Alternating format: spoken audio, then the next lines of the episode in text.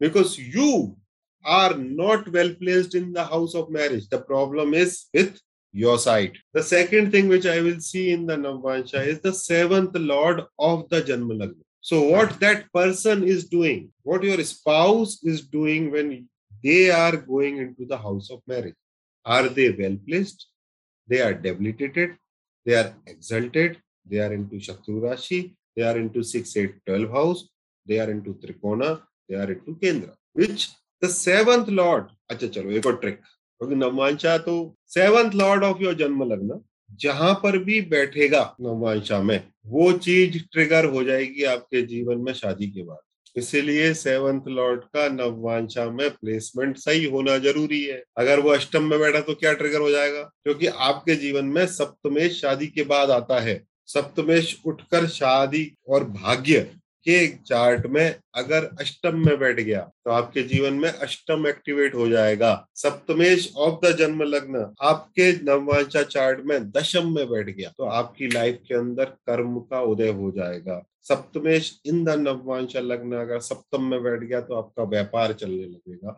सप्तमेश of the जन्म लग्न अगर लग्न में बैठ गया तो you will reinvent your self एकदम से फूल पत्ती की शर्ट की जगह आप प्लेन स्काई ब्लू शर्ट में आ जाओगे। तो seventh lord what changes it is making in your life that seventh lord the moment she or he will enter in your life that thing will trigger good or bad that's why it is very important that seventh lord of the janma lagna should be well placed that is telling me something about your spouse also this is one thing second is seventh lord of the janma lagna is telling me what your spouse is feeling with you because this is your navmancha what he or she is feeling when you both are going into marriage whether she or he is exalted आपका साथ है साथ पर क्या वो वो वाला गाना राइट तो वो आपके साथ में एक्सल्टेड है क्या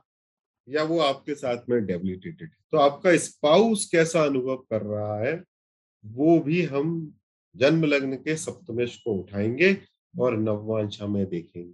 I am talking about that behaviour जब आप अपनी पत्नी के साथ में खाली रोड पर शाम को वॉक कर रहे हो। बुआ की लड़की की शादी में जो बिहेवियर हो रहा है, उसकी नी कह रहा हूँ राइट वो सब नकली है, वो अलग कहानी okay so seventh lord should be well placed if it is exalted it shows very good marriage who will run that marriage maybe you are not well placed in the chart but the seventh lord is well placed in the chart your partner will drag that marriage and create happiness for you. if both the planet lagna lord or the seventh lord they are well placed in the navvancha chart that means both of you using your intellect will create a beautiful marriage if both of them are ill placed दोनों व्यक्ति गलत हो गए एक दूसरे को पसंद ही नहीं कर बात ही खत्म हो गई वो गलती हो गया वो गलत घंटी बज गई चलो भैया रीडू करो। To check whether your navamsa is correct or not or maybe sometime we use it आपके स्पाउस का राशि, आपके स्पाउस की राशि आपके नवमांश चार्ट के काम त्रिकोण में आनी चाहिए। या तो राशि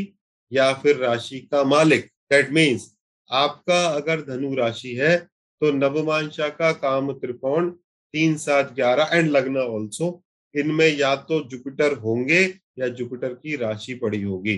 तो मैं ये कह रहा हूँ कि टू चेक अब मान लो तीन रिश्ते आ गए। एक मिथुन चक्रवर्ती का, एक संजय दत्त का और एक गोविंदा का। अब कौन सा लेना है?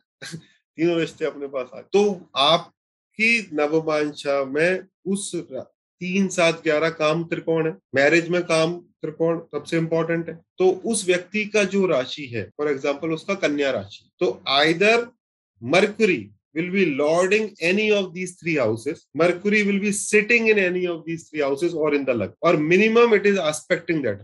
It is applicable in 99.99% cases. अभी तक तो हमने यही देख कि वो और उसको हम कभी कभी बर्थ चार्ट कैलकुलेशन करेक्शन के लिए भी यूज़ कर लेते हैं क्योंकि दोनों का टाइम अगर फिक्स है तो हमें पता लग जाता है कि भाई यहाँ तो गुरु होंगे या देख रहे होंगे, अगर धनु राशि है तो कुछ तो हो रहा हो। और या फिर जब फाइनलाइजेशन कि भाई दो लड़के हैं या तीन लड़कियाँ उनमें से कौन सा फाइनल करना उसके लिए भी हम यूज़ करें। तो ये जो मैं बात बता रहा हूँ, आप चेक कर लेना अपना अपना। इसका मतलब ये है कि आपका पार्टनर पहले से फिक्स है और उसी व्यक्ति को देखकर आपकी घंटी बजती है।